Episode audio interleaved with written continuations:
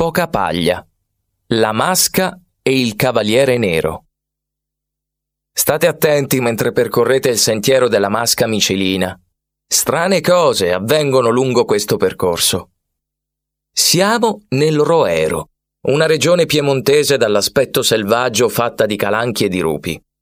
Poco distante si scorge Poca Paglia, un borgo arroccato sui crinali delle rocche.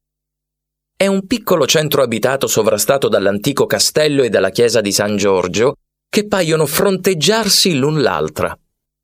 In questi luoghi, 500 anni fa, visse una donna di nome Micaela Angiolina, detta Micilina.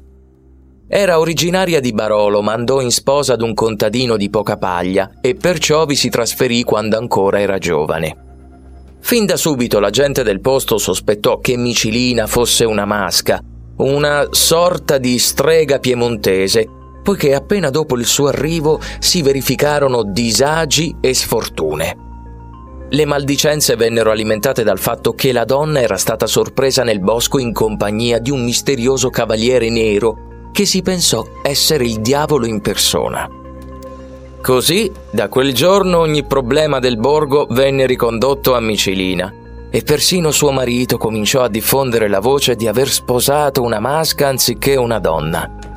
Tutte queste chiacchiere finirono per attirare le attenzioni degli inquisitori del tribunale di Savigliano, che si recarono a poca paglia per indagare e condannarono Micilina per stregoneria.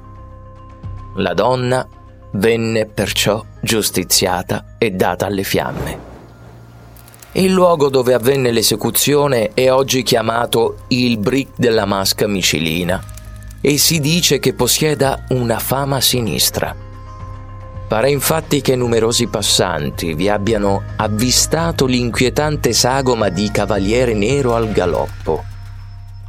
Chissà, magari c'era qualcosa di vero nelle dicerie popolari se vorrete saperne di più in merito, vi consigliamo di visitare il museo Rocche e Masche, realizzato all'interno delle cantine storiche dell'edificio comunale. Qui troverete maggiori informazioni in merito alle tradizioni e alle leggende del Roero.